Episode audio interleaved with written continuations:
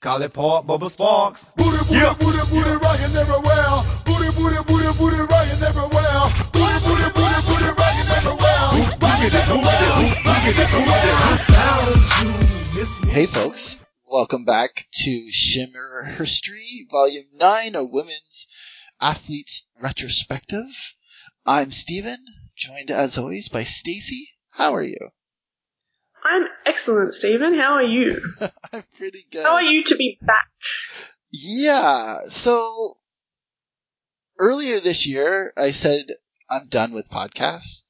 Um, completely. Like, the world is too messed up, and I don't want to do another podcast that's just like, hey, hey, wrestling.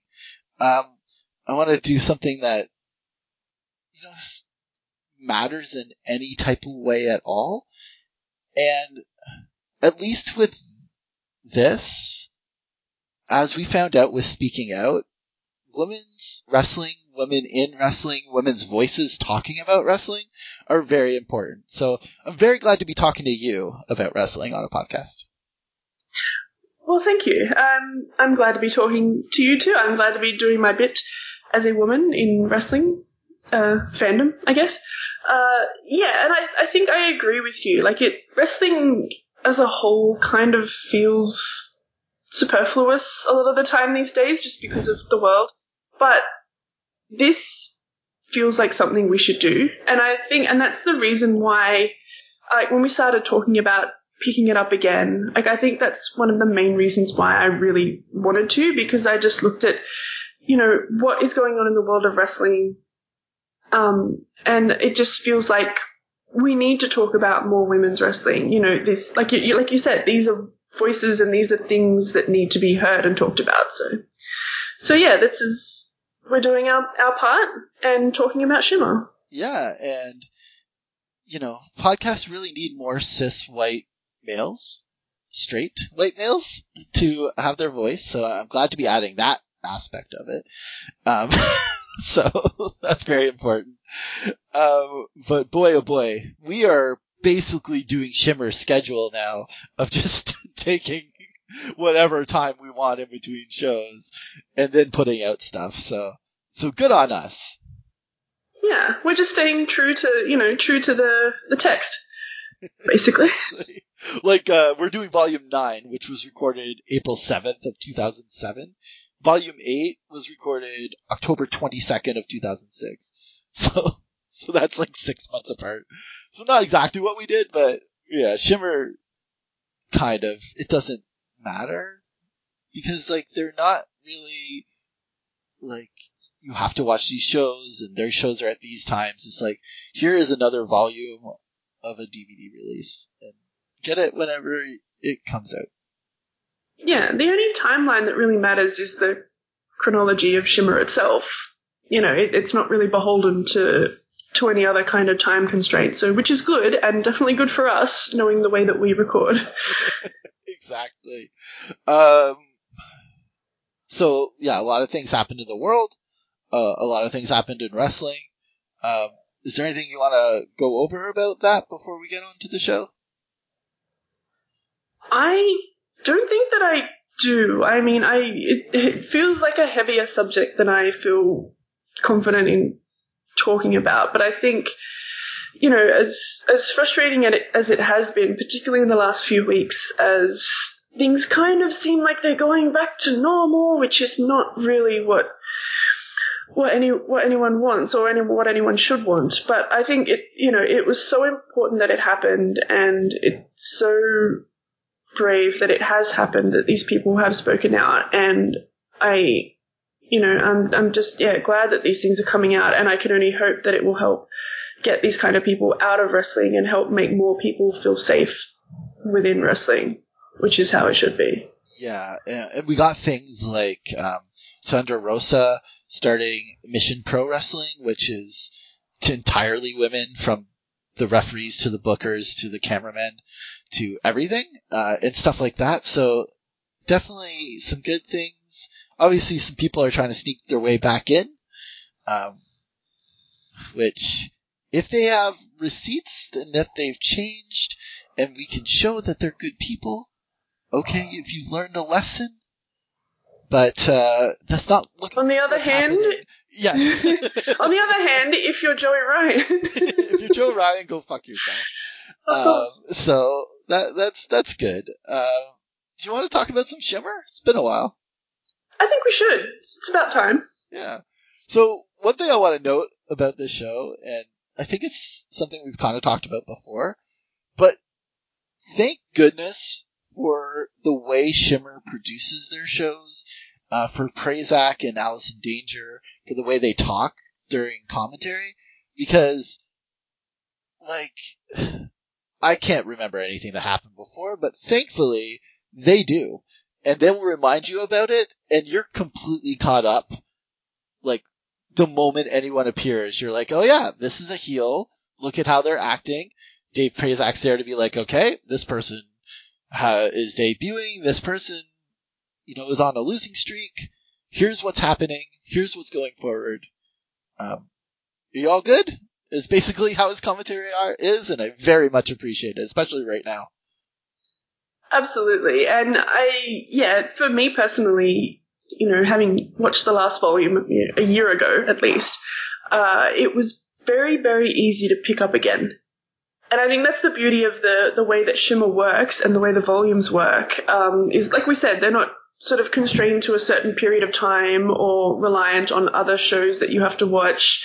Um, you can just pick up a volume and if you haven't watched the previous one, they'll catch you up on what happened and you can just go from there. It's very, very easy to follow even if you dip in and out, which is, which is very good because then it's accessible. Yeah, it's very smart. It's very well run. I don't know uh, who is all like doing the production work or like doing the writing or like informing everyone, but kudos to them for everything they do. It- it- It's very much appreciated. Um, so we start off volume eight here. Obviously, the Berwyn's Eagles Club. Um, I think it's gonna be a long time before we do a show that's not in the Berwyn's Eagles Club, so we just kind of assume it's always there. Um, we start off with the Sarah Del Rey promo. Uh, basically, I lost my first match ever against Mercedes last time.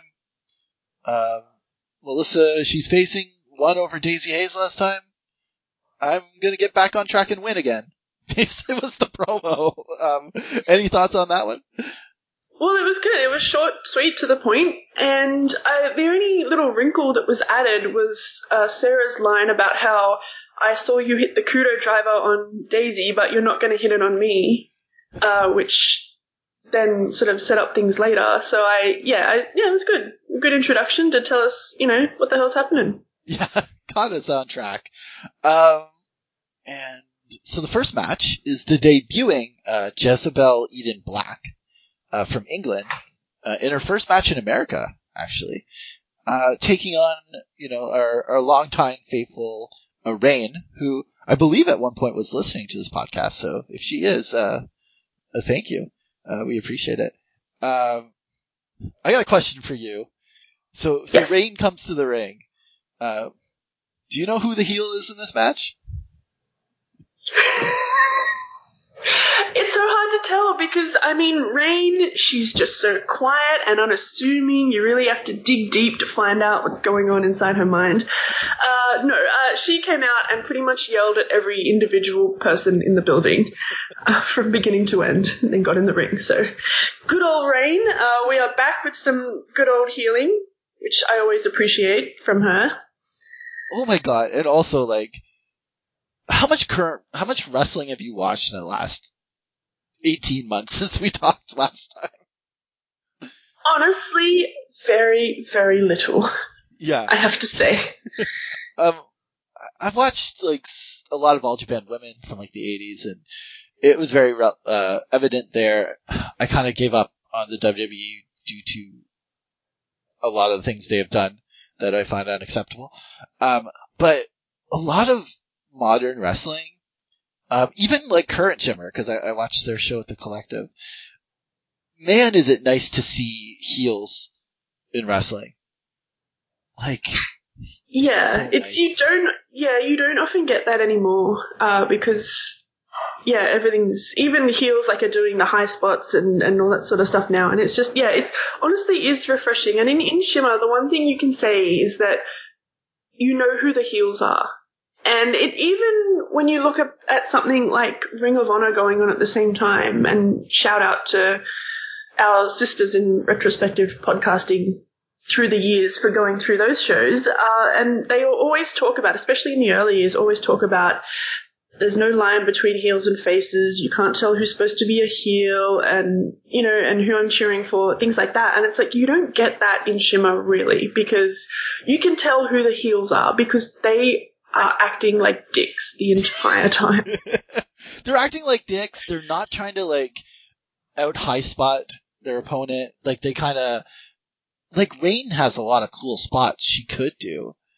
Uh, but she kind of reins that in a little bit to make sure that Eden Black here is Reins it in. wow. It's been a while, but we're right on form already, uh, which is great. Uh, so she, she kind of makes sure that Eden looks like, you know, the, the fiery person who's, who's exciting while she kind of slows down her offense just to, to make sure that she's not getting the cheers over Eden Black. So I really appreciate that. Um, we're joined by Dave Prazak and Allison Danger. Nice to hear them back. Yes, I we have talked about this the first few volumes. They're actually becoming quite a good commentary team together. Uh, especially, I think now that Danger is growing into the role um, as the color guy, color girl, woman. Uh, and it, yeah, they are a really good team, and it actually is really enjoyable to have them on commentary. Yeah, and they let you, they let you know the characters. Um, they let you know the stories very well. Um, so you're not really missing anything. Um, so, so they talk about how, uh, basically everyone from the world is coming to Shimmer. So, so Eden Black is coming from England, making her U.S. debut just to appear in, in Shimmer. So that's pretty, I, I like that talk. Yeah, that was a nice touch. And I also I looked it up. Um, there was a big there was a UK tour that at least Danger was on um, in March of this year, like the month before. Um, Ring of Honor uh, toured England in March of 07, and then Danger worked a lot of indies there and actually worked against Eden Black when she was there, and that's probably was her sort of unofficial tryout when she was working with Danger, and then Danger was able to bring her in to America in April. So that was, yeah, nice how that came about. And yeah, and they're finding talent from all over the world, which is good. They've already had wrestlers from Europe, um, you know, lots from Canada, Kong coming from Japan where she mainly worked, and yeah, so it was good. And like Eden Black, I, I can't work out. It's she's named Jezebel for for reasons I really don't understand, and she comes out dressed. I, I don't She know has a Glenn Robinson Milwaukee Bucks jersey. a purple Bucks jersey on and plastic pants, and she's looking like either really early Chris Hero or like dressed like Homicide, basically. like somewhere in between there, which is just yeah, very strange. And The Milwaukee Um, Bucks are were not a popular team around this time, and Glenn Robinson wasn't like a very famous player. So I don't know why this this woman in England like picked that. yeah. I yeah, I don't have the the NBA context to know if you know why she was wearing that particular jersey, but I guess even you don't, so there may have been no particular context for wearing the jersey. I think it was just purple, it was like eh. Maybe it just matched her outfit. Like, you know how uh, John Cena, when he was a heel, he would wear like the sports. Well, he when he was rapping, he would wear the sports jerseys of whatever town he was in yeah. um, to match, and then he would like wear like you know clothes to match the color theme, like hats and stuff. And then it's like the opposite, where like she just wants to wear purple, so she just has to find a purple jersey somewhere. Yeah, it's, it's like, yeah, they're in Chicago. Like she could have picked like a, a Jordan or like, uh, or someone who was on the Bulls at the time jersey. But, um, yeah, just an again, odd choice. one But time. I bet you she wore this jersey in, in England too. Like I wouldn't be shocked. yeah, it's just baffling. But anyway, here she is. Here she is. So, um, this is your, your, your, your classic shimmer opening match, right? Like, it's really solid. It's not gonna out, like, star the later matches. Um, there's some really good stuff. I, I really loved uh, Rain, who you know she's she's cheating, she's doing all this stuff, she's on the floor, she's yelling at fans, and she like eats a plancha, but like she's not sitting there waiting for it. She just kind of is like she's yelling at fans, and then a plancha hits her, uh, which I, I really enjoyed that spot. Yeah, it was set up very well by Rain, like you said, to not look like she was standing around waiting for the dive. Um, yeah, there was some good stuff in this match. Like Eden, I think it was Eden Black who hit a page turner, like Paige's finish, uh, for a near fall, and I swear to God, she hit it better than Paige ever hit that move in her life. I hate that stupid move, but Yeah. it actually looked good here. So um, I was that Dave called that. an impact maneuver? Possibly yes, because it's you can't really say much about it unless you know its its name from the future. So um, I don't really know what it is. But, he, uh, he did say, "What an impact maneuver!" Like he was Vince McMahon from the '90s. That that cracked me up a lot. But updated for the 2000s by by adding Impact. yeah, totally. Like, yeah. Um. Okay. My other thing about this match. Um. Speaking of the fact that it is now 2020 and it's a different world now, as we still continue to watch Shimmer, things that would not fly in 2020.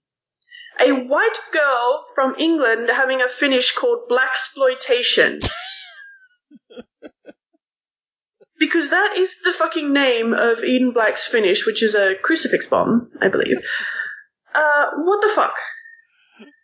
I didn't catch that, but yeah, that's, that's Yeah, they, that's uh, They made they made a point. Danger, I guess, Danger was really trying to hype Eden up, and they Oh, were they do the thing where they were black, and like that's the best she could think of. yeah, and it's just no, honey, no, no, no, no. She did have the Garden of Eden too, a triangle joke. Yeah, which is actually a good name for her finish, and yeah, which was her actual finish as it turned out. But they were talking about her, like her moves, her signature moves on commentary, and that was one of them. And then they popped when she hit the crucifix bomb and called it the black exploitation because that's Oh, what it was, and I just hid behind my couch. So, uh, I, I But yeah, apart- also another part that I, I really enjoyed. Um, Rain did the the All Japan Women bridge out of a pin kick out. oh, I love that. I love it. It's used a lot in All Japan Women. Uh, sometimes way too much. Uh, I think it was only once on this whole uh, weekend that it was done, but it's I love it every time I see it. It always makes me happy. I love it too, and it's it's such a standard spot in all Japan. And I just and I watch American wrestling, and I just think, why has nobody stolen this? And I would watch through all the the women's wrestling in WWE, thinking, why has nobody stolen this? And then Becky Lynch turned up to NXT in 2014 and started doing it, and I was like, yes, thank you. Like I remember, even at the time, I remember I saw that, I was like, yes. Finally, thank you. Someone is using it. So Becky actually used it as a one face. match. Kurt Angle used it against Shane McMahon at the King of the Ring. I remember because I popped so huge when he did it, and then he just He never did it did? again. Yeah, the King of the Ring, the one where he like killed Shane McMahon. Well, yeah, I remember that much for other things. So The one thing I remember about all that the match, murder, like and you remember the kick out. I do at the bridge out kick out is my like lasting memory from that match. So, um, obviously I, I watch wrestling weird sometimes. Um, but yeah, Eden Black, she's debuting, Rain's a staple, Eden gets the win. Uh, it's a hot opener to get the crowd going. Um, good booking. It all makes sense. Questionable stuff, uh, with, with naming of moves, uh, but, uh, you know, that's, if that's the worst we have, that's, that's a little bit better than a lot of wrestling you watch, right? Uh, true, yeah, and it just um, I like I don't know what I thought about Eden Black because I mean she was good and the crowd was clearly into her. Like they did a good job of like the crowd getting into it. I don't know how familiar they were with her. I mean, who knows? But yeah, the crowd was really into her, especially towards the end. Um, but like I I wasn't wild about her comeback. She seemed a little bit kind of sloppy at points and wasn't really Yeah, yeah. hitting things, but I mean, also it's the first time I've seen her, so who knows? But I like I did like the finish where Rain was going for the the acid rain, and then she just countered into the triangle, and got the submission. And it's uh, somebody having like a killer submission like that is actually will probably make her stand out in Shimmer because obviously we have uh, women who can work submissions and do that sort of thing, but they don't often have that kind of finisher. I can't think of anyone off the top of my head that has a, a submission finish. So it would probably be good to make help her stand out going forward. Yeah, for sure. Um, so we'll see. Uh, I know she is back on future shows, so um, we don't have to worry about that. I've actually I've done some research for the first time, and we're gonna know uh, when people leave and if they return. So I, I will, if someone's on their final episode, I, will mention that. We can talk about them as they go because uh, we should have been doing that since the start, but um, whatever. Yeah, we should have, but I don't want to do research because I don't want the show spoiled for me. Is my problem. Well, here's being, what I've I'm learned. being selfish. here's what I've learned. So on Cage Match, you can look at it by card instead of results, and also that's what I've been doing. man, when it gets to the next show, they just have the wrong matches listed for some reason, um, which we'll talk about when we get to it. Yeah, I noticed that too. Actually, yeah, the match order was out of order on cage match, but yeah. Not only match order, they had just the wrong matches. Um, Huh. so we'll I didn't notice that, but fair enough. Yeah. Uh, so next up we got Cheerleader and Melissa also hyping the main event. Basically, I'm going to do what I did on Volume 7 and win, and I'm going to hit my finisher again. Uh, and sweet, but uh, it looks like the story of the, the main event's going to be about if Melissa can hit the Kudo driver or not. Yeah. Which, yeah, again, is a nice little angle to set up the main event. So I'm, I'm looking for. I mean, I was looking forward to it on paper, um, Del Rey versus Melissa, because to me they're probably like the two best in-ring workers in Shimmer, facing off so far. So um, yeah, I'm excited anyway. And now we have this little thread of, of story, like, oh, can she hit the finish or not? So we shall see. That's like such a, a thing too in, in Shimmer is like finding little little touches to like focus on. Uh, like a lot of wrestling, you know, wins and losses are sometimes important. Uh, who knows titles are important, what, or nothing's important, like some wrestling. Uh, but in Shimmer is like, not only is winning important, but can you hit your finisher? That's an important story to follow too. Uh, so that's always nice to see. Yeah. Uh, so we have the return here of our uh, one of our predominant uh, early undercard baby faces in Shimmer, Portuguese Princess Ariel, uh, taking on the debuting Alexa Thatcher. Um, what did you think of Thatcher here? Well, first of all, I uh, loved her music that she came out to, which is already always a good start. Both. They do have good music. It, yeah, it, C'est la vie is a classic, and then Alexa, uh, Alexa, yes, came out to uh, 24 by Jem, which is also a banger. So yeah, I was very excited for the Battle of the Entrance music, and then also the Battle of the Match. Um, yeah, so we haven't seen Alexa before. They said she was from New Jersey, um, and that she had just worked the last, well, a recent Ring of Honor show. So, uh, yeah, so obviously she's worked Ring of Honor with Danger and, and those kind of people, and now she's coming to Shimmer. Yeah, and she, she, you know, obviously she's a bit younger than some of the other uh, women, a little less experience, and um, this is another just really fun. I really like Ariel as like your your kind of.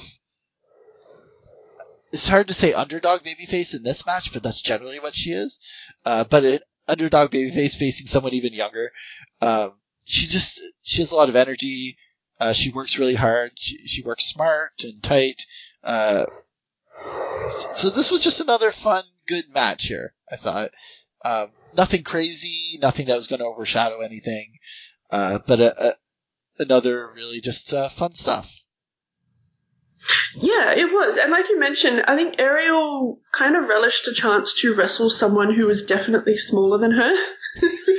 yeah, um, she doesn't get that because usually she because she's so short like she's she's got some muscle on her but because she's so short she's usually the underdog like you said but alexa is tiny and ariel actually kind of like beat on her a little bit, and I liked it. Like like Ariel really laid in with her chops And and, her strikes and the forearms. Like Yeah. just she got her in the corner and then did some chops and then just absolutely battered her with forearms in the corner right in the tit. And it must have caned. Like it looked like it sucked. And yeah, just absolutely killed her with it. And and then when she got turned around and then Alexa started firing back as well, she just hits this massive gut punch Yeah. that just levels Alexa, and it was so good. So honestly, yeah, Ariel looked really good in this because she kind of laid everything in and was just beating the hell out of Alexa. And yeah, Alexa wasn't yeah super cold to do to do a lot, but she looked fine. And like you said, she seems very young and very green, so we'll see how she goes. But I think Ariel did really well in this match and made it really, really fun to watch. Yeah, it was one of the rare uh, face versus face matches, which uh, I always enjoy seeing uh, when they're done well. And it, Ariel kind of took that like Bret Hart slight heel role, but not a heel, um, which are nice to see. And she played that really well. She hits uh, she hits her cutter move uh, for the win, and we also got the return of Allison Danger leaving mid match. And Dave wishing her good luck, which never gets old for me. She may have left herself enough time to get ready this time. I'm not sure. I can't remember how early she left in, during the match. But she I mean, it left didn't at go least that long. like three minutes before the next match started, so that's that's huge improvement for her. Yeah, I think she had enough time to run to the phone booth and spin and and and make her entrance. So. Uh, so we got an Eden Black promo. Um, she's she's gonna make everyone tap. yeah, apparently. And like I said, I think having that hook will actually help her like to stand out in in Shimmer, and it will give her matches a hook because then we can see if she can get her finisher run or not. So yeah, I really I really like the the direction they're going with her. And now that we're in match three, we got the first like kind of meaty match of the show.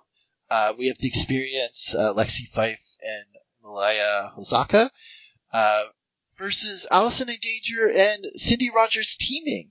They're putting their differences aside.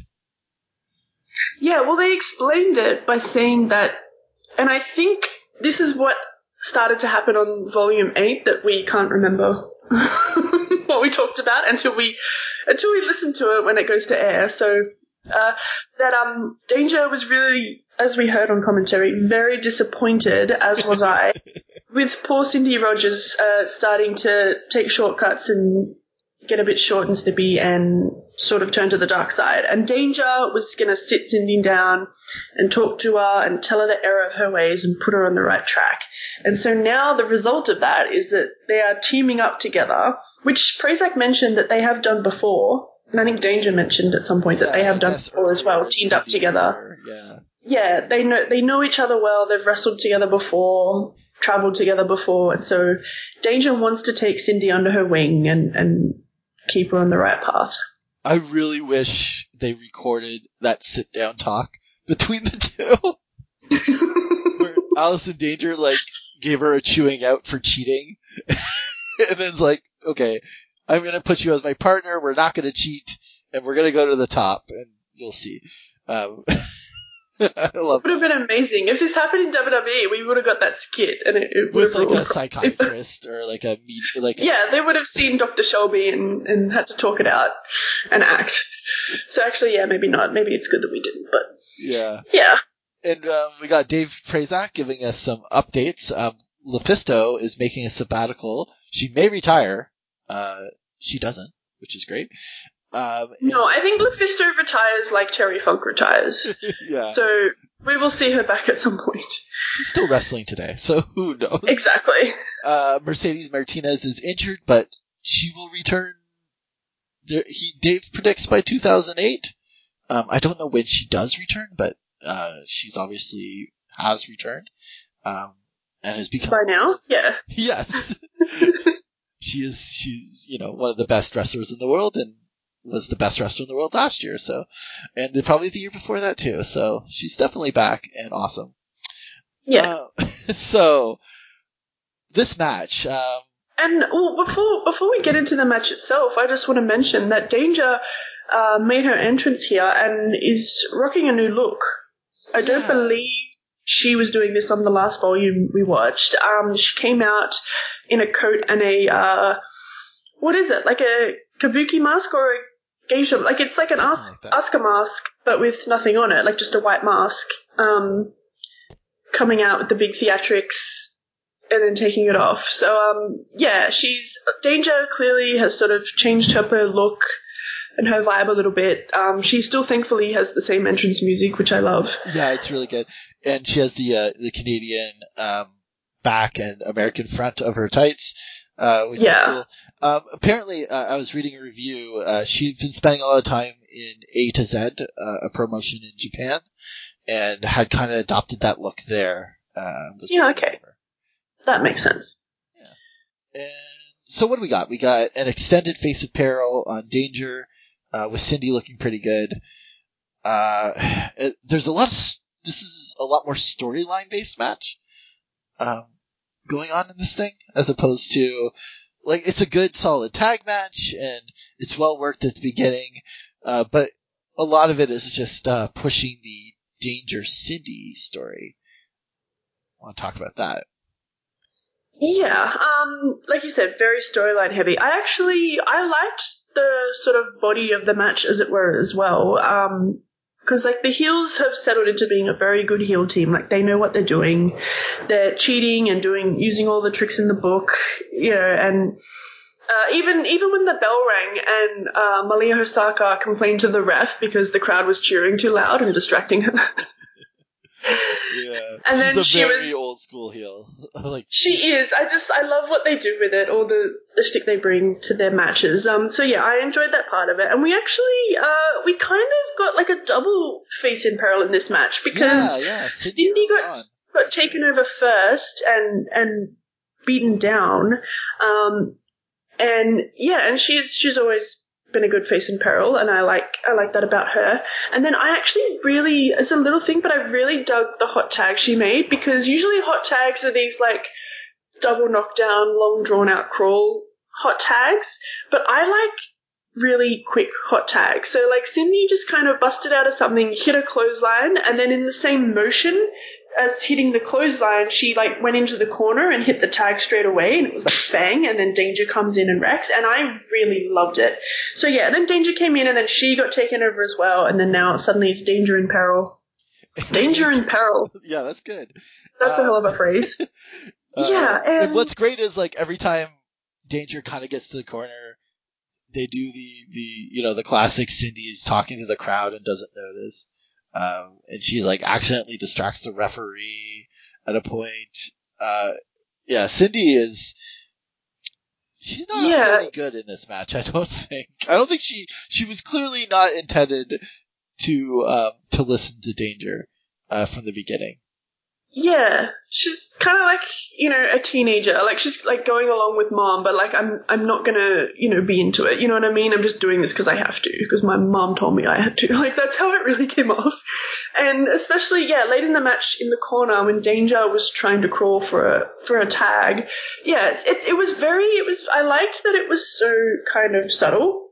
Like it wasn't blatant as it can often be in these situations like Cindy was there, like reaching for the tag, but then, you know, she would kind of sort of look behind her and, oh, what did you say behind me? And like, and just kind of just get, like you said, like just literally get distracted by the crowd at the wrong moment. And it didn't look, um, on purpose, you know, it looked very inadvertent, which was what was good about it. You know what But it exactly just looked ended up- Yeah. Uh, it looked exactly like when uh, the Rockers were splitting up uh, in the WWF, and Shawn would be on the apron and he'd be like flirting with girls in the crowd, and he would not notice Marty needing a tag. Uh, it, it was kind of a, that exact feel to me. So what you're saying is that Cindy was flirting with girls in the crowd. I don't think there was too many girls in the crowd, sadly. Um, that's that's one No, of the downfalls of Shimmer at this point is that the the audience makeup uh, is not ideal for the promotion they're going for. Um, I'm not sure when that changes, but uh, we'll keep our eyes open for that. Uh, but she could have Yeah. been flirting with girls in the crowd. I don't know. There may have been one or two. Like, Yeah, for sure. Uh, and yeah, so we get to the finish here. What, what I found interesting was Danger makes the comeback on her own, and she doesn't Well- go for the tag. at all. She I noticed that herself. too. Yeah, and it was it was a very danger thing to do uh, as well. But it was like it was like um John Cena often does this when he's in a tag with like someone he hates or you know something like that, and then he ends up just making his own comeback anyway. and you just think, well, why did you need a partner if you're gonna do it all yourself? You know what I mean? Like Yeah. Cena needs a partner, but then he doesn't use them because he just makes his own comeback. That ha- that used to happen a lot. And so Danger, yeah, basically just ends up making her own comeback because she can't she can't tag Cindy, so she kind of just has to do it herself anyway. And yeah, and she's not needed. And then at the actual finish, uh, it's um, Malia Hosaka who distracts the referee. They're jumping in the ring, distracting the ref. And Cindy Rogers, honey, uh, comes into the ring and hits Danger with her finish, which is the X Factor, I believe. Uh, hits Danger with the X Factor behind the referee's back, and the heels hit their finisher, the double gourd buster, and pin Danger. Yeah. Cindy, what the hell, dude? So, So yeah, Cindy has turned heel. Ba-boom. yeah, finally, I, I guess we've been waiting for it, but the way I see it is, like, I think this might have been Danger's fault. Um, so you could look at this like Cindy Rogers is just distracted, and that's why she wasn't there. Um, but it seemed like Allison Danger took that as Cindy was fucking with her. So instead of going for the tag, uh, she tries to do her own comeback, which kind of sets Cindy off, I think. So, like, there's different Yeah. ways to look at this one, and I, I each side's kind of got might have a point here. Well, like I said, they pulled it off really well because, like I said, it was so inadvertent the way that Cindy was doing it, and and then it just ended up that Danger had to make her own come. And whether she made her own comeback on purpose because she didn't want to tag Cindy anymore, or whether it's just she had to because that's you know how the match was going, and then whether Cindy meant to not tag in or whether she was genuinely distracted, you know, we don't know. And then we don't know if Cindy was genuinely pissed off because she wouldn't eventually tag her, or whether she, you know, in a in a pro wrestling way, whether that was her plan all along, kind of thing. Yeah. You know, but it actually it does seem like it just kind of developed from the match. Like Cindy was being talked to, talked down to by Danger, like telling her what to do, telling her to be a good guy, and Cindy wasn't having it. She was like, "Fine, mom, I'll be in your tag match," and and then eventually she was just like, "Fuck this!" Like that's how it came off to me, if I had to interpret it. And like, yeah, from the she wasn't interested to begin with because she just wanted to do her own thing, and then by the end of the match, because of everything that happened, the missed tags and all that, she just had had enough and was like, "Fuck this." Yeah, so, uh, yeah, I, I really liked this angle. It was well done. Uh, and clearly, uh, we'll talk about that promo in a second. Uh, it's, it's leading to, uh, to some stuff. Uh, but first, ROHWrestling.com promo.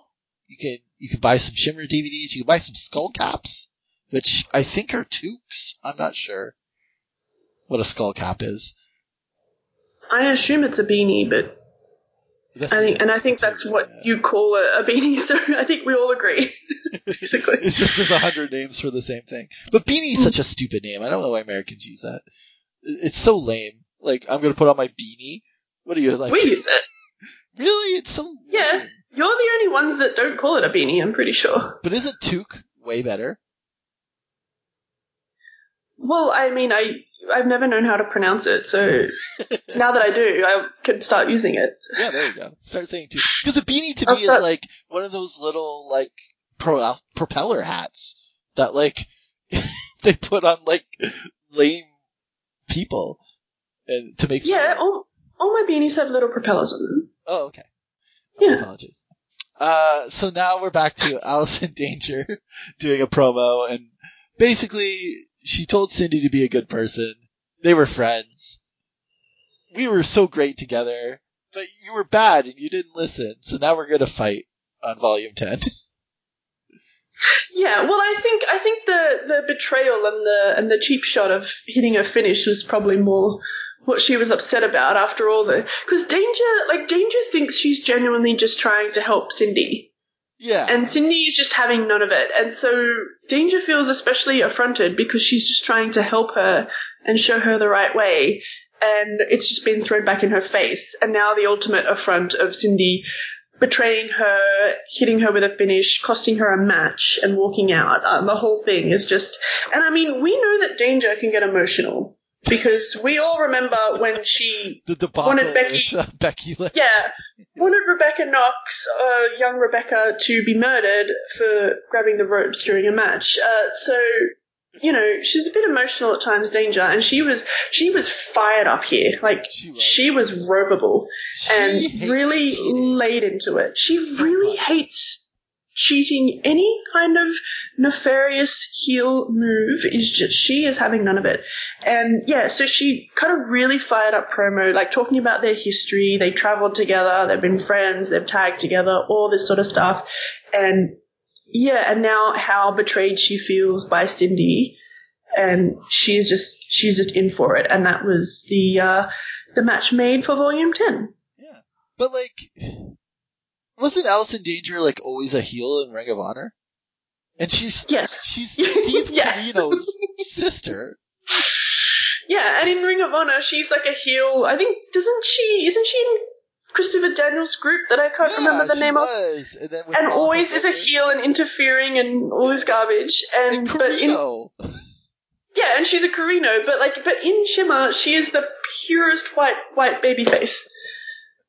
It's almost like she's like, like too much. Like she's projecting. It's I think it's it's actually like a whole like multiverse arc where Danger is like projecting all of her guilt and uh you know everything about being a heel in other companies and having to do such horrible things that she like she builds it all up and then in Shimmer she just unleashes it as like this like vigil- vigilante justice warrior fighting all the heels and being a pure baby face. it's true. Uh, it's the Danger multiverse. I like it. Uh, right. So now we're moving on to um, Portia Perez, uh, good from uh, from Ottawa, a town I used to live in, uh, versus uh, Josie with her awesome booty, booty, booty, rockin' everywhere theme, uh, which every time cracks me up. Like no wrestlers come out to that except for her, so it just makes me happy every time. I, me too. I can't get over it. every time. And I will state for the record, every show she's on, that will be the intro music to the podcast, um, as long as she is on the show. So, uh, uh, so Portia has a great like heel entrance. Uh, these two both have not had wins, and uh, Allison Danger is back, and she is fucking pissed. And this exchange where Dave Prazak says, "You did what you could do. You gave great advice. She made her choice." was one of the best things I've ever heard on commentary. Oh yeah, poor Prazak trying to talk her down when she's fired up in the booth. Like, oh yeah, Danger is still so pissed about this on commentary. I'm I'm I'm scared for Cindy because yeah, she's she's out of her mind. And But yeah, you gave her great advice. What else can you do? yeah, Prazak's just trying to talk her down. You know, like look, you, you like I get it. You you did everything you could. You know, people. You can't change people, all right? You know, you just gotta live your life. You're just trying to be. yeah. so Oh man. I, I gotta say, Portia is really fun. Here's a heel. Um, she does some great cheating, including using a chain like Jerry Lawler at the end, um, which I absolutely loved. And of course, you know, cheating is like the worst thing you can do in Shimmer, and Dave like loses it, and like even confronts the referee after the match. Um, but I think the highlight of this was um, the the commentary Yep. where they just start talking about Portia Perez And- like she's four. Yeah, and it's amazing because, like we said, Danger came out and she was like shoot hot still about Cindy, and then about a minute later, she just like flips a switch and then like turns into like Jesse Ventura, like cracking jokes, and and she just goes in and starts making all these jokes about how Portia Perez is a kid and like she needs to like take her over her knee and like get you know ground her and send her to bed without dinner and all that sort of bullshit. And then Prazak, it's so funny because Prazak was having none of it. Yeah. Like he was sitting he there, assures he, like everyone that she is 20 years old. Yeah, he made a point. Like it's he didn't find it funny. He was worried. Like he was Danger's just cracking jokes about how tiny this kid is, and then he's sitting there going, "No, no, no, guys. I, I know, I, I know you're worried, but like, shit, I swear to God, she's an adult. I swear to God. Like, it's like you're not trying to date her, Prazak. You can calm down. Um, but another line I got, and I don't know the context, so maybe you remember, but Danger says, this is what you get for not MySpacing me. I didn't even hear that. I don't know what she was. But I think again, it was just. I think no, I think it was when Portia was uh was on top and was hitting stuff um on uh, Josie, and then Danger was saying it like as if she was Portia, like Okay. saying that as like a child's motivation for beating up someone. like you didn't MySpace me because you know, welcome to 2007. Yeah. Uh, yeah, it was just yeah, it was just kid jokes the entire time, and it was just so weird. And Prazak was just so not into it. And you know, but you know, the curious thing though is that um, I actually googled uh, Portia Perez, and at the time of this taping, she was actually 19, so he didn't even get her age right. But she was, in fact, a legal adult. Um, yeah, and then the finish, like, my god, the finish. Yeah, it's great, eh? It was amazing because Portia goes under the ring um, and grabs a chain to hit Josie with and, and pin her and, and, and win. This chain, I don't know where they got it from, but it was bright yellow and it looked plastic.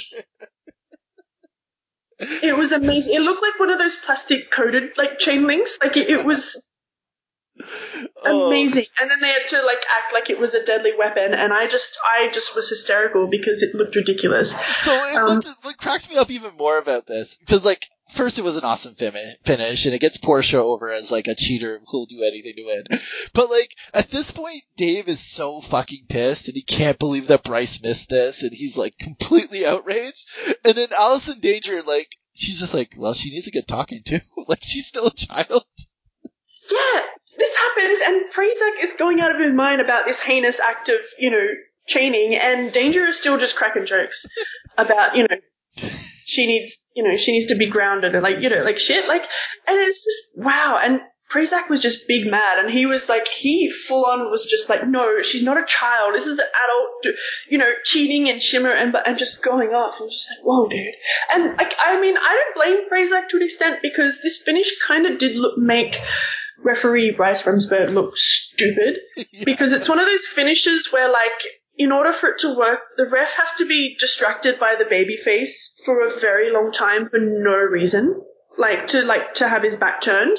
And he was like pushing Josie, you know, like to the other side of the ring for like absolutely no reason in order for for Perez to hit her with the chain. And it was just, it was like one of those dumb distraction finishes. But I mean, it was it was a good heel move from her. And yeah, and Prazak, oh, he was big mad, and Danger's just trying to, you know, ground her without supper, kind of like. Did you see that Prazak got out and started yelling at Bryce after the match? I didn't see that, no. Oh my god, yeah, well, I'm, I don't doubt it. He was, he's caught Danger's, uh, Danger's disease of, you know, just being very, very anti-cheating. It's weird, like, cause Danger Just said anti, that's, oh man. I'm yeah, talking to you guys. Danger is like so against cheating, but I guess because she she thinks Portia is too young, like this time it doesn't bother her. Yeah, well- Yeah, you see, you see how it works. Rebecca Knox deserves to be murdered in the ring. Uh, Cindy Rogers is going to get the shit beat out of her next volume. Portia Perez uh, just needs to be grounded. you know, she's just a kid. She doesn't know any better. She it was reminds me of just me so when I was weird. young. and I mean, and it's it's another one of those things where like it was just kind of funny, and I, I could, but even at the time, like it, and I could tell because Prazak was very uncomfortable with the jokes and was like trying to reassure us like straight away that she is an adult and it's fine. Like it, but like it sort of is a was a little bit uncomfortable that Yeah. that she was being infantilized so much, but like. Yeah, it was just for jokes, but yeah, it was all just a wild ride. Yeah, that this is this is one of the more interesting segments I Hmm. think we've seen on all these Shimmer volumes. So Mhm. uh, there is that. Um, but next up, we got uh, Rebecca Rebecca Bayless. Uh, Becky Bayless. Uh, she's now part of the uh, the sh- uh, Stardom Stardom. I've watched too much Stardom lately. Uh, Shimmer team. Uh, and she's here and she brings out Daphne, who. So we've had like a couple shows now where Dave was trying to figure out what Daphne is doing here. And Rebecca Bayless just goes, Hey, what are you doing here? And she's like, Well, I may wrestle one day, but for now I'm here to become a manager. So she was able to And do, Dave Prazak is sitting there at the desk going, "How fucking hard was that, dude?" cause he tried. He tried. Like, remember, she wandered out to commentary, and Dave was sitting there going, like, "So what are you doing here in Shimmer?" And then Daphne would just blah blah blah, and he's like, "No, no, really, what are you doing in Shimmer?" And she would not answer him. now he's sitting there going, "Oh, come on, dude, really?" Uh, so that was fun. But, uh, Oh, is- you know, like my uh, sorry, just my favorite part about this um, was first of all, I have a question, and I mean, this is me because I'm not that familiar with Daphne in general because I never watched WCW and I like I didn't pay attention to her in TNA and stuff, so I haven't seen a lot of Daphne. Um, what kind of goth wears a pink top and white pants? I know, eh? I'm very confused right now. And also, but, uh, but apart from that, my favorite part of this whole segment um, was when uh, Daphne got the mic and she started uh, like doing her speech. You know, like I, I've come here to Shimmer. I've worked in promotions like all around the world and done all sorts of things. And this one guy in the crowd just goes, "Good for you." and she was like, "Oh, thank you," um, and continued. that was pretty good. Uh, That was yeah. So well, I don't like. I think Daphne's always kind of had like a goth look, but I don't think she they ever said the word goth ever because. They, like It's- Bayless did when she introduced her. Oh, okay. Um. Yeah. So yeah, I don't know. The pink shirt was weird, uh, but she was more known for like screaming. That was kind of the big thing. Fair enough. Um. So what do we got next? We got Daizee Haze, uh, taking on uh the only diva on the roster, Amber O'Neal. Um, and I like this too because um, on Volume Seven, uh, Daizee, you know, was like in the main event and lost, and now here she is, like in the mid card, taking on Amber O'Neal, kind of showing how important wins and losses are. Yeah, I really like that about how they structure the cards. Like you can actually see when someone is moving up the card, or if someone has a big loss, then they move down the card. Like it really is based on wins and losses, and it, you can see the results of the matches matter, which you know is always nice to see in wrestling for a change. Yeah, for sure. And we had a really cool like cutout with moving arms uh, of Daizee Haze in the crowd. Oh, that's what I I was trying to read my writing, and I couldn't figure out what I was trying to say. but the moving cutout, yeah, it was amazing. I loved it, and it's just, and even when Daizee came out, like she was super over. Yeah, yeah. These people love her, and I mean, I love her too. I yeah she's like, great.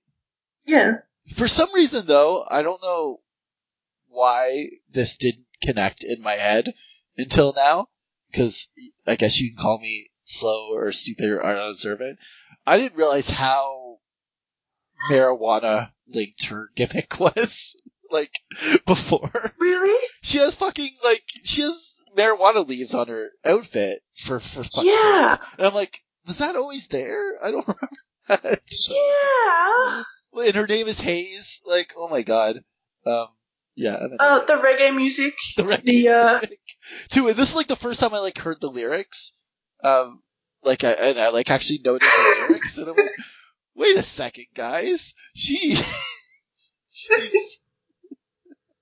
Where's Allison Danger to like uh talk her down? She doesn't mean haze as in smog. I know.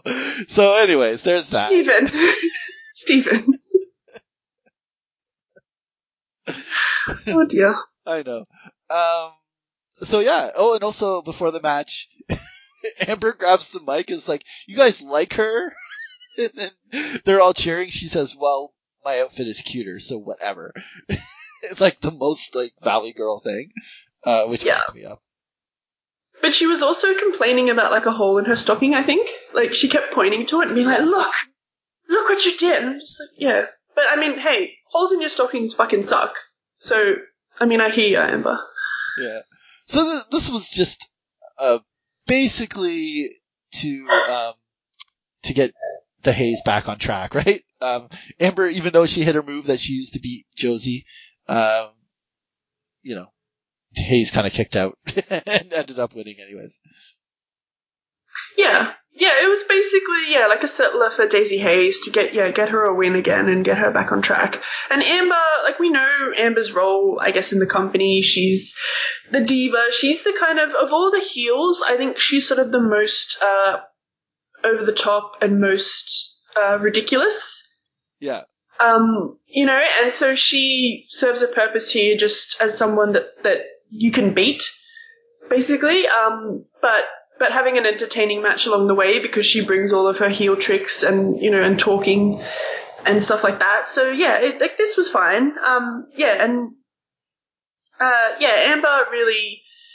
And I think this is what I noticed, uh, especially one of those things in Shimmer. Like we were talking earlier about how we know the heels are heels because they act like heels, they wrestle like heels, and there's basically like a, a triangle of heel moves that that they do in Shimmer. Like they they use the ropes to cheat, they pull hair all the time, and then they choke them. Yeah. You know, like the three the three illegal things that the heels always do, and she And like just nailed it yell at the crowd too. and yell at the crowd. Yeah, yell at everyone in the crowd. It was like one after the other. So Amber sort of went through all her the heel tricks in her bag, and and I mean it was good. Like it was fine. And then yeah, and Daizee made a big comeback, and we got we got some nice near falls Yeah, for sure. um in it. And yeah, and Daizee won with her her combo. And I, I like this is matches like this make me really appreciate uh, Shimmer because a lot of wrestling, like every match has to be good, everything has to be great, everything has to be a big story or something wild happened, and you get fucking exhausted just watching it all. Like I can't watch a whole like uh, Ring of Honor show from this period in one sitting. It's just it's too much. Uh, but here you know, here's a match. It's good. It's entertaining. Um, it progressive stories, but it's it's not um, it's not too much after too much after too much. It's kind of like a more of a little bit of a cool down after we've had um, we had uh, that big story with uh, Cindy and, Daizee or Cindy and uh, Danger. It's kind of like okay, let's kind of regroup um, and get you set up for for bigger things to happen later. So I, do really appreciate the uh, pacing of the shows. Yeah, absolutely. And I mean, the matches themselves don't wear out their welcome. Like all these undercard matches are usually about, you know, seven, eight, ten minutes max, you know, and especially unless there's like a long tag team match in the middle there, which there was on this show. But all the undercard matches are about, you know, seven or eight minutes. They do their thing. Nothing is really, nothing is bad. Like nothing is ever bad, really. Yeah, for sure. Um, you know, it, it's just decent wrestling, and then they go home and they do what they have to do. They give someone a win who needs a win. They introduce characters. They, you know, yeah, keep storylines ticking along so you know who everyone is and what they're doing. And that's it. And that's the job of the undercard um, so far. And they've really been nailing it. Yeah, like you said, without really. Uh, yeah, you never get bored at any point, and you never think, "Oh, this sucks." You never think this is too long. You know, you never think, "Oh, this this person can't work." You know, none of it. It's just really, it's just decent little matches on the undercard to set everything up, and then and then you get the main events later. Yeah, I really enjoy how they do it. Yeah. So we get uh, MsChif promo uh, uh, with uh, Bayless backstage, which I, rather enjoyed. Um, Bayless just basically comes up there and was like, "Why would you fight Kong?" which is a great question. Why the fuck would you fight Kong? And MsChif is like, "I have no fear," and screams in her face. It's like, "You doubt me? Uh, I'm gonna kill her," uh, which I thought was uh, MsChif is really good. Yeah, well, I mean, it was a good answer. It was a good question, and then a, and then a good answer. So, yeah, I like I like MsChif. It's a like it, the screaming. It's an easy gimmick to work kind of thing. Like it's it's yeah, very enjoyable, and she can just do that and scream and say I have no fear, which you know is true from what we've seen. That's what she does: scream and have no fear. Um, yeah, and I'm excited about the idea of her versus Kong. So we'll see that soon enough. Yeah. Uh, so Tiana Ringer uh, taking on Nikki Roxx. Um, Roxx is pushing up the card very slowly. Um, has been basically been the storyline ever ever since she lost to Kong. Has been um, the story of her trying to move up and up and up. Um, and this this story this match goes along with this. Um, Tiana Ringer though she's wearing all blue. Uh, she looks great, but boy oh boy does the crowd ever latch on to Smurf jokes and the announcers ma- latch on to Smurf jokes during this thing. Oh yeah, this is what this is what this is about now. Um, you know, poor Tiana Ringer or lucky Tiana Ringer, depending on you know how you would think this this will help her. But yeah, it, she came out in blue, and it was just Smurf Smurf chants and then Smurf jokes from from the get go. Um, she also came out doing like this weird, like you know, fake kung fu shit, you know, like poses, and I was just like, okay, so she's. I think I think Tiana Ringer is still trying to find her feet and figure out who she is. Like we know she's a heel and she's been adding stuff along the way, like from volume to volume, but she still kind of hasn't honed in on what makes her special yet, if that makes sense. So now she's, you know, now there's something new here. Like she's, we have the Smurf jokes, which she'll, you know, probably lean into, and then the the weird kung fu shit she was doing here, like just to be a dick. So yeah, she's still trying things, I think. Yeah, and like with Portia Perez and uh, Amber O'Neal, some of these more outrageous heels, uh, like to just to be a really solid heel, uh, you're not going to stand out. So, oh, and like uh, the experience too. So, you know, this is this this outfit at least um, and the kung fu, which really cracked me up. Um, really helped there. And again, she's really solid and good in the ring. Like she's not going to be your main event superstar, but what a valuable person to have on the mid card. Yeah, well, I mean, yes, but like you said, like in a sea full of heels, and particularly now that they're turning even more people heel on the undercard, like Cindy Rogers turned heel, Portia Perez is a heel, a new heel that's turned up. It, there isn't a lot of room there for undercard heels anymore, and it's Tiana Ringer doesn't really stand out in that group. Um, unfortunately, and like I, I wasn't wild about this match. Um, and I feel like like Tiana Ringer is fine. Um, but I think particularly in this match, I noticed that like she didn't.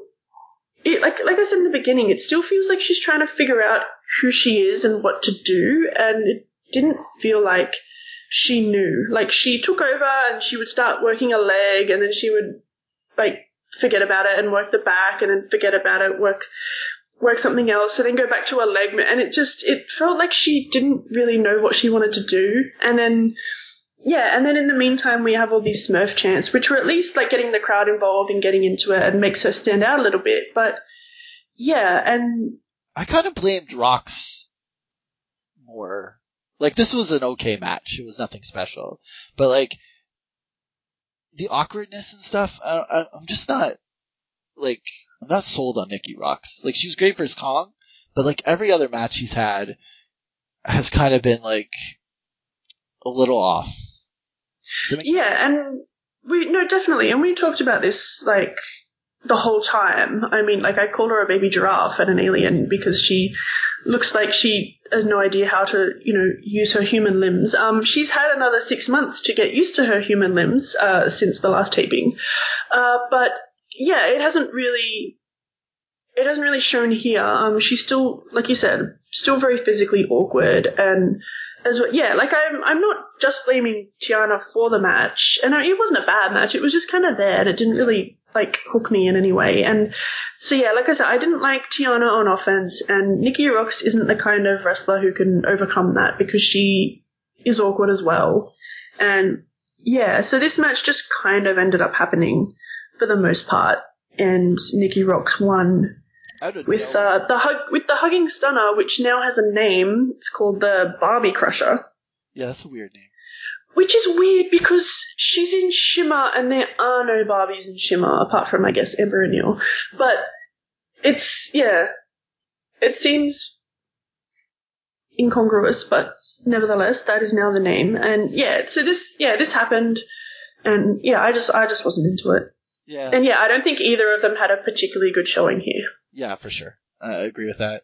Uh, but out comes Bayless again, who's who's really working. Uh, They're getting their money's worth from her, aren't they? I know, like most people are like backstage. inter- She's like really looking for scoops here. Uh, She's in the ring, she's at the entrance, she's backstage, she's Exactly. she's all over the place. Investigative journalism. yeah, for sure. So she she uh she grabs Nikki Roxx and um, Nikki Roxx basically says, "I want the winner of uh, Del Rey and Melissa in the main event." Yeah, and which again goes back to our point about how you can see how wins and losses matter in Shimmer. Um, we um, have seen Nikki Roxx keep getting these wins and keep moving up the card, and now it's the time for her to say, I actually want a main event match. Like she's worked her way up to it and earned it by winning matches. So it's it's good to see that actually pay off. And totally, and she's not like I want a main event match against someone. She she wants the winner of the main event. Yeah, exactly. It's it's almost like like so far in Shimmer because there isn't a title yet, um, and because they sort of place so much importance on on winning matches in the card position and main events and stuff, and they always talk about oh they've had so many main events, they're always in the main event, um, and it actually it's almost like main eventing Shimmer is sort of a de facto title in itself. Like it's the only way you can sort of tangibly prove your position on the card apart from like winning a title. So it's almost as if Nikki Roxx is challenging for a title the way she challenges someone to a main event match, like in a way, which yeah, which is interesting because yeah, and it is backed up from how they've presented it so far. Like it is a big deal for her to finally have a main event match. It's it's really great booking. Um, so next up, Amazing Kong is backstage. Sh- Like you think about Amazing Kong, like I used to, as just like this monster wrestler, but fuck is she ever charismatic. Um, and you learn that totally when you watch Glow too. But like, she's she's just such a delight. I love Amazing Kong. She was delightful, and I'm the same. I always I knew Kong from TNA first of all, and she obviously never really spoke in TNA. She was just a monster heel. She even had her short little WWE run where she was a monster heel and didn't talk until obviously you know real life happened and they had to get her to um to have a farewell and get off television. And then she talked about real life stuff, but it's like Kong is one of those wrestlers where it's like I never wanted her to talk. Like, don't ever ruin her by like by making her talk and be like everyone else. She's a monster heel. It's like the same way that I felt about Umaga. You know, like a certain a certain type of monster heel. You just like don't ever let them speak. They don't need to speak. Just be a heel. That's it. And because the more mysterious they are as that kind of character, the better. You know, like you don't want them opening their mouth. And it was always like that for me with Kong. I even when she cut that promo to leave WWE, I was just like, oh, why are you having a cut a promo? Like, you know, just just take her off television. And she got this promo here. It's honest to God, probably one of the first few times I've heard her speak. Um, and now I'm just like, well, fuck, she's Mark Henry. Why wasn't she cutting promos all the time? exactly. Wait, have you never watched Glow? I no, I I've seen her like in Glow, but I. I don't count that as wrestling because like she's just acting as you know as Kia Stevens. Like I don't count that as cutting a promo. So. Okay, you, you said you never saw her speak. I was like, oh, okay, but yeah, yeah. oh well, not in wrestling. I mean, in like in wrestling. Yeah, and yeah, she she's this is a great promo. Like this is not like it, it's not Terry Funk, but damn, is she No, she was good on the so mic. Yeah, love watching her. Um, speaking of someone that we oh, so first we get the uh the Shimmer Hotline uh promo. Um, uh, I don't know if that phone number is still in use, so uh, maybe not call it. Maybe it is. Who knows? Um, you can give it a call if you want. Um, but next up we have, um, I know one of my favorites. Um, I think one of yours and Lacey, uh, taking on, uh, Serena Deeb, who, who's, uh, still coming along on the undercard. Um, man, I love just Lacey's entrance. Like, it's not like The Undertaker where it's something weird or special, but like, damn can she work a crowd. Yeah, yeah. Speaking of good talkers, uh, Lacey has arrived. Yeah, and yeah, she is a great entrance because she has like the long intro with the Disturbed song, and like it goes and goes, and then she just walks out and insults every single person in the crowd that she could see on her way to the ring. It just it's beautiful. And even It really when is. she's she's getting introduced, she like has to shoo the announcer out of the way so she can go in the middle of the ring and flex. like Yeah. it's just like the little touches. It's so nice. Yeah, the other thing was um, when the ref went over to uh, to check her, like check her um, gear, um, she objected, and then uh, she objected, and then turned to the crowd and said, "Do I ever cheat?"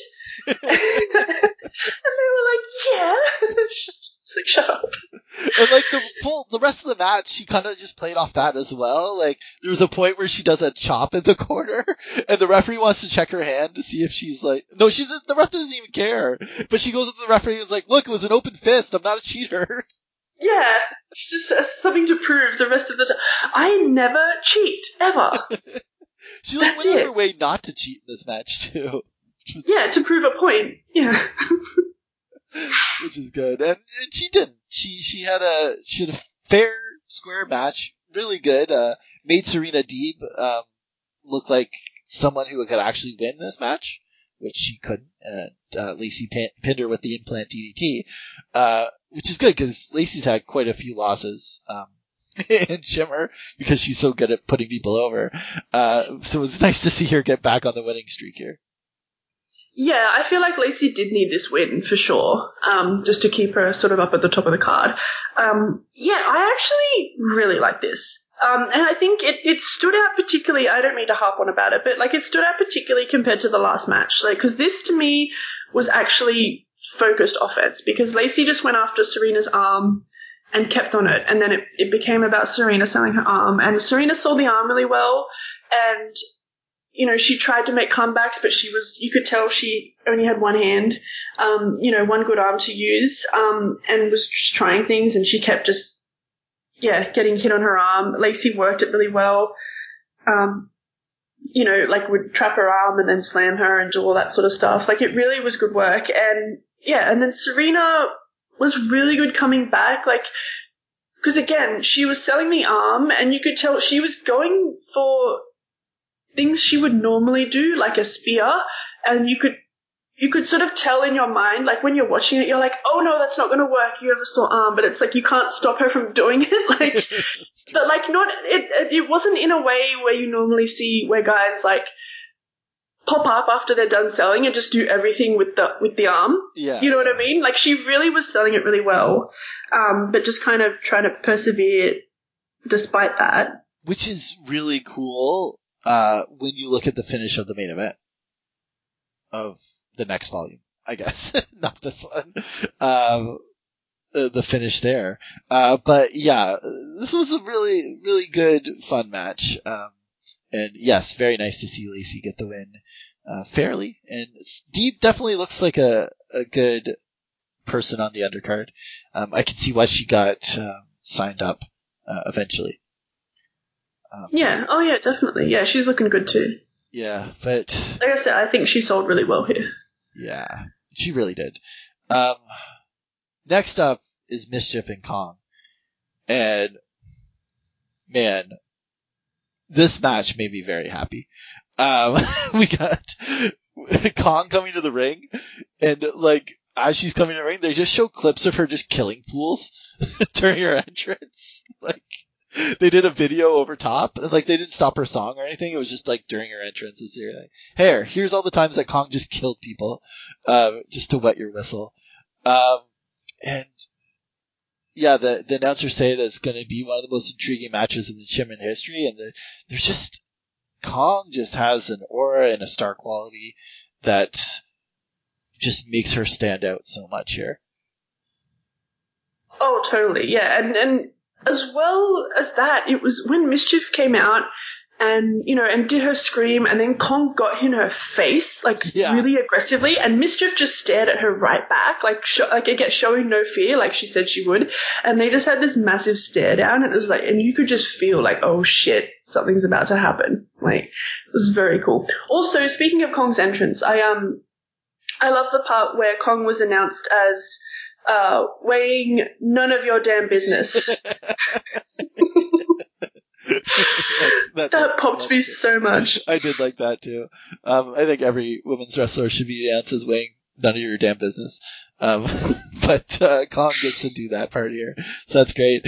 Um, so I wrote like two million notes about this match. I don't know how much I want to actually state because it was just mostly me marking out. Um, but yeah, we have obviously the story of here where MsChif is not not going to give any inch, but Kong is obviously dominant, uh, which was really really cool because it wasn't like Kong versus uh, like Roxx that we saw earlier, where Roxx was clearly the underdog and just uh, was just trying to survive. Uh, MsChif was standing up to her and trying to fight, but like Kong's just too fucking awesome.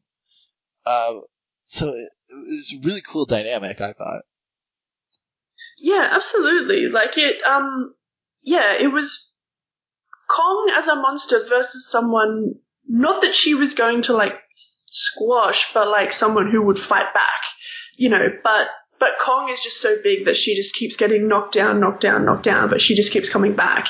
That's how it kind of was. Like, and Kong just looks so great throwing anyone around. Um, you know, and so yeah, the first half was kind of like a really fun, like, I don't know if cat and mouse is the right word because MsChif worked a little bigger than that, but that, that kind of idea, like she was flying around, running around, trying to like take her down any way she could. Well, And like, Kong- a, a little like display of that is like Kong's just like dominating, uh, and um, MsChif hits like a head scissors and a leg trip to get Kong down, but then goes for a Boston Crab, but just can't do it because Kong's too strong. Yeah, she couldn't put the Boston Crab on. Like I really love that that spot because it was one of those moments where like she was trying to like lift the legs and put it on, and you could see from Kong's angle, like her face, that she was just like, yeah, nah. bro. and then just shoves her off, you know, Yeah. just kicks her off. It's just like not gonna happen, buddy. And a lot of Like- her stuff is like Kong too, like trying to throw her, and MsChif like goes down into a sleeper. Um, and then Kong seems to be faded, but then she just tosses her away like she's garbage. So it, it's all kind of spots like that where MsChif is getting dominated. She kind of able to do something, but Kong is just stops her. Yeah, exactly. And it was, yeah, very, very entertaining. And then, uh, um, So Kong here's the gets- thing. And then, what? to me, could be like seven different things in this match. So it I'm could be seven different things. But, but my and then, uh, because it, particularly because it's me and it makes me pop, um, Kong gets MsChif up in the torture rack, but I think the torture rack where, uh, they're lying on their side on your shoulders, if that makes sense. Um, and then she bends MsChif back into a pretzel and then kicks MsChif's head with her own foot like Beth Phoenix on Melina in the in midair while she's in the torture rack, which was like fucked, right? And I love that spot so much. And this predated the Melina-ing by a full year, and I lost it at that point because like that's the most insane shit I've ever seen. yeah, that was an amazing, amazing spot, uh, and I, I marked the fuck out. Um, oh man, and like they had, like so like so much so that like I was kind of mad that that happened. Uh, that happened, and then and Kong dropped MsChif, and then she went up to the top rope to do something off the top rope, and MsChif popped the fuck back up, and I was just like, dude, like no, but I can forgive MsChif popping up just this once because she only popped up in order to get knocked down again, so Kong could hit the mother of all fucking missile drop kicks into her face. oh my Oh. god, I Hit a missile drop kick off the top rope.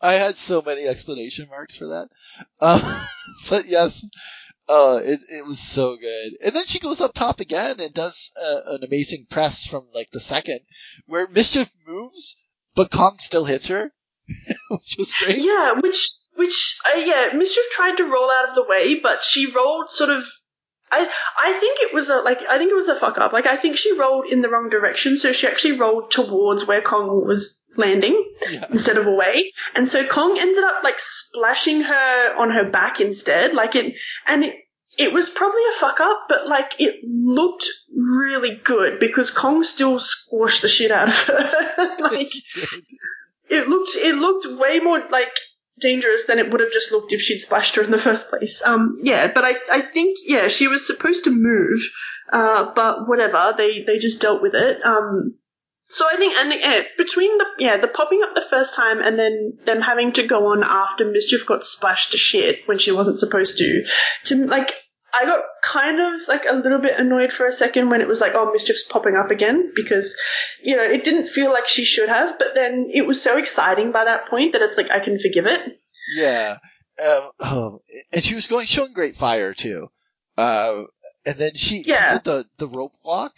Like she grabbed her arms and hit a huge tornado DDT, but actually caused Kong to go to the floor and kind of regroup. Yes. Neat. Oh, that was a mad DDT. That was a massive DDT. Yeah, it was a rope walk and then the tornado DDT that sent Kong out. And MsChif, yeah, then MsChif hit a big dive on her on the floor. Yeah. Which, and then she hits yeah. a s- a, standing moonsault and gets a two, and, and the crowd's just insane at this point. And then, oh man. So, MsChif tries, ducks a spinning back fist, uh, but gets eaten by like the hugest lariat ever for two. Oh, it was massive. And then she hits a sit out power bomb, and MsChif kicks out. So MsChif hits her own back fist, tries an inside cradle, but that doesn't work. And then Kong's just like, no, this fucking shit's over, and hits the like huge spinning back fist, and then an even bigger sit out power bomb, and that was it. Um, it, it was just like MsChif doing her own move to her was enough to like get Kong serious enough to like just like fuck this shit and end it. And I love this finish. I love this match. Um, this is one of my favorite matches we've seen in Shimmer so far. I, I was in love with this thing. Yeah, it was great. It was clearly the best match on, on this show so far. Like it, yeah, it's one of the one of my favorite ones for a while.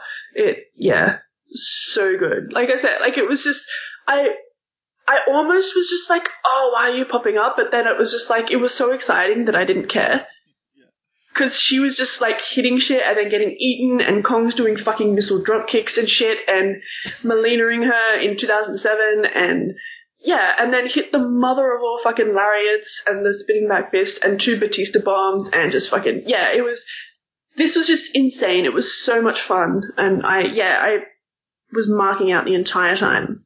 And I can, like, I can kind of forgive MsChif a little bit because, like, at this point, she's the only wrestler in the world who does yoga.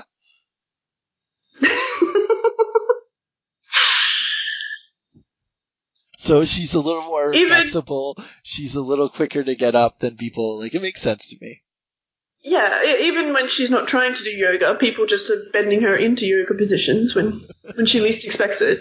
But yeah, and I, and again, the idea that like MsChif is like crazy and screaming lady and has no fear and was just going to bring it to Kong, like it sort of like that's what informed like the fact that MsChif just kept coming back, kept popping up, kept being like, no, fuck you, hit me again, kind of thing. Like it just she just kept coming and coming and coming because she wasn't scared of Kong and and yeah, and has no fear, and which we've seen, you know, established already from MsChif. So yeah, that's what I mean. Like it's there are things you can nitpick that I, you know, I sort of felt and then dismissed because it just it was balls out fun. Yeah, yeah, for sure. Um, and if anyone keeping track at home, I had a 8.25 out of 10. Um, loved it.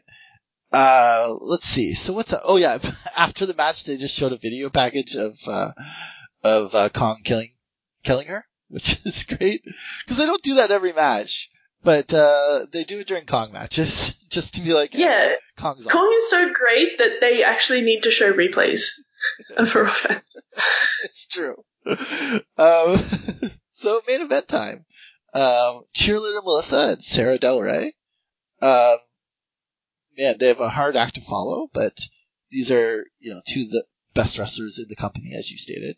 Uh, so how did this one, uh, live up to your expectations? Well, I think it did. I think, um, well, if you take it as like these are the two best wrestlers in Shimmer having a main event, um, it like it wasn't the best match that we've ever seen in Shimmer. And so, like, it, it definitely wasn't disappointing, but like, I don't think it was better than a few other matches that, that we've seen so far. But nevertheless, this was a great, great main event match, I thought. Yeah, it, it was very classic. Like they were exchanging holds. Things got a little um, testy. A little. They they worked pretty stiff, pretty tight. There was some some brutal looking kicks. Um, and then like it got heated later on when they started slapping each other. Uh, and it all led to uh, I, I thought a very uh, very interesting and clever finish. Um, so and, Melissa's reaction uh, to losing was uh, very beautiful as well. Um, she was very pissed. Uh, so, so yeah, really like a really good, solid main event. Um, not like the very good, solid openers we saw earlier. This is a lot better than that.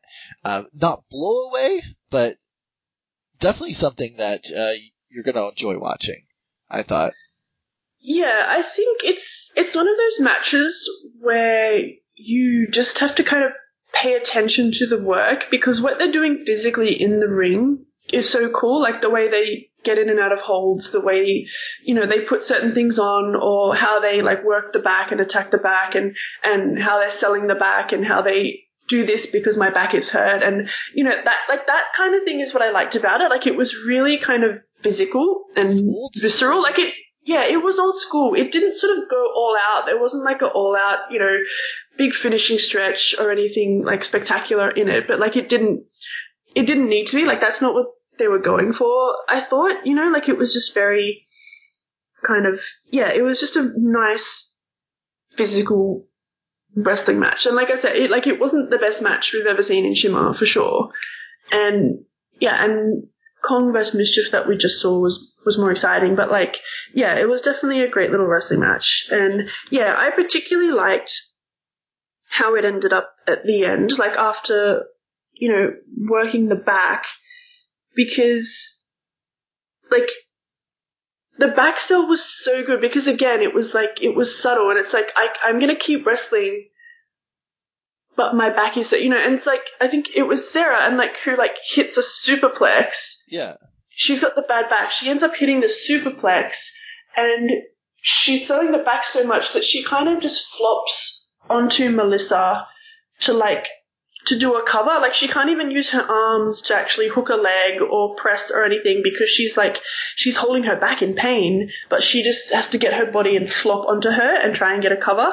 And and it was just it was so beautiful, like just physically what they were doing with each other. And then it um yeah, and it, it sort of paid off for me in the at the finish because uh, Del Rey actually did end up getting her uh, butterfly, you know, submission on that she ended up, uh, you know, turning it into this the slam, the suplex Yeah, that she so does out of it, and getting the cover, and yeah, and and again, just doing that total limp, my back is dead, like flop cover, but it ended up getting the win because that's her finish. Yeah, she, so Um, she has her in the submission and she's holding her up, and you can see her back's in a lot of pain.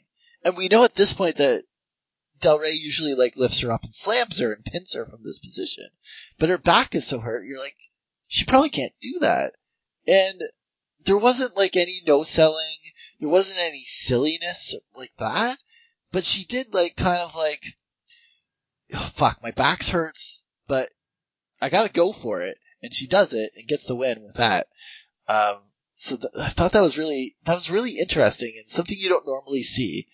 So that was cool. Yeah, and that's what I, and that's what I mean. It was really good selling, and like you can sell and still hit offense and still hit moves and still do. You know what I mean? There's a world of difference between that and just like popping up to hit all your shit. You know what I mean? Like it, it absolutely a world of difference. And Sarah really sold the back super well. Even like I said, even through the end of the match when she would hit big moves because you could tell it hurt her to hit those moves and she just has to had to do it anyway you know, and she was fighting through the pain to get it done. And it was just that she happened to like lock in her her butterfly finish. And then yeah, and like you said, like her her back was giving out and she just had to hit the slam then and there. And it's like it's one of those times where it's like if the match had continued from that point, her back would have gone out. You know what I mean? Like that was her chance to hit her finish and win, and she took it. But like, if it had gone on any longer, she probably wouldn't have been able to hit it. You know, five minutes from now. You know, um, and that's what I liked about it. And the other thing, obviously, to note about this is that for all the talk during the show of will Melissa hit the kudo driver on her or not, it turns out Melissa could not hit the kudo driver Yeah. on Del Rey, uh, and yeah, I don't think he even really got close to it either. So um, No. Yeah, like I don't I don't remember her like trying to put it on like and, and Sarah getting out of it. Like I don't think it ever happened. It, like it just it never came up. Um, so They do It's one this of a those lot things- Shimmer. We we saw this earlier too. Like they do. they, yeah, have like- a match, but they won't hit like a certain move, and then they can have a rematch in the future and be like, "Hey, you may have beat me, but you didn't, you know, I you didn't have to face my kudo driver, so I'm gonna hit it in this match, and then you won't be able to beat." Well, exactly, and it's that's what the whole um, Del Rey Mercedes feud was was Yeah. centered around. Like they they had three matches, and they still, I'm pretty sure they still never actually hit their finishes on the other, Yeah. um, which is amazing.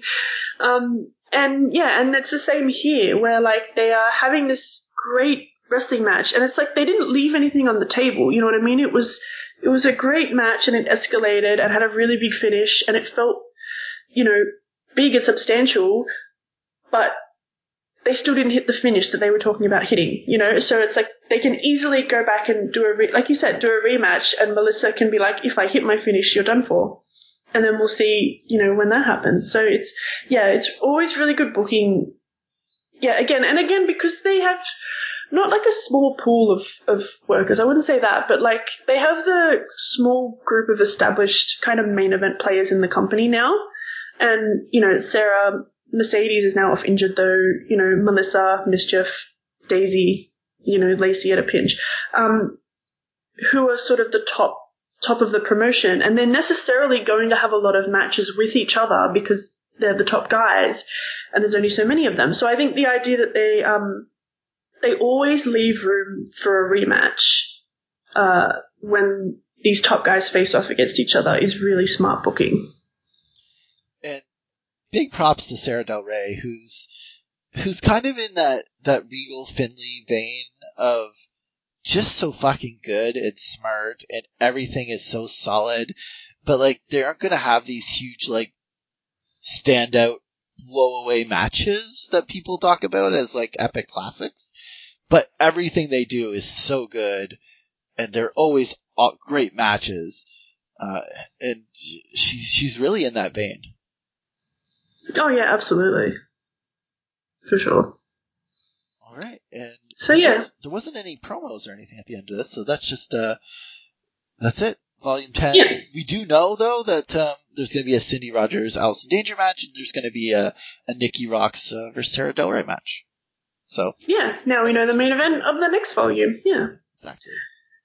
So what do you think of that this show? Well, I think it was a good show. Like it, it may not have been one of the best shows, um, because I think the only the, the the last two matches were really good. Um, you know, sort of like borderline great matches at that that kind of area. There was no sort of blowaway match. I thought, like apart from the excitement of of Kong and MsChif, I guess. But like, and it's sort of we've got into the I guess the routine now of like the undercard is the undercard, and Yeah. and like we, like we were saying, it's good, but it also not a lot really stands out on the undercard in terms of having great matches or anything. Which like which again is has been good to watch. It's easier to watch these shows for that reason, but it's also you need the main events to then like deliver the great matches. And I remember more about the stories and the characters than I do the matches themselves. Yeah, to put it that way. So it was it was a good storytelling volume, to put it that way. Yeah. because I really like the developments of like Cindy's heel turn and Nikki Roxx's, you know, moving up the card. They've got new, you know, in, new interviewers, new developments with Daffney and yeah, so stuff like that, which I enjoyed. Um, yeah, it, it wasn't the worst volume, I don't think. It wasn't the best either. It was it was definitely a, a good watch. Yeah, yeah. That, that's a good way to put it. Well, thanks everyone for joining us. Um, and, and we will, we will be back. Um, so don't worry. Uh, we will return. So thanks everyone for, uh, coming back to us. We really appreciate that. And, uh, have a good night.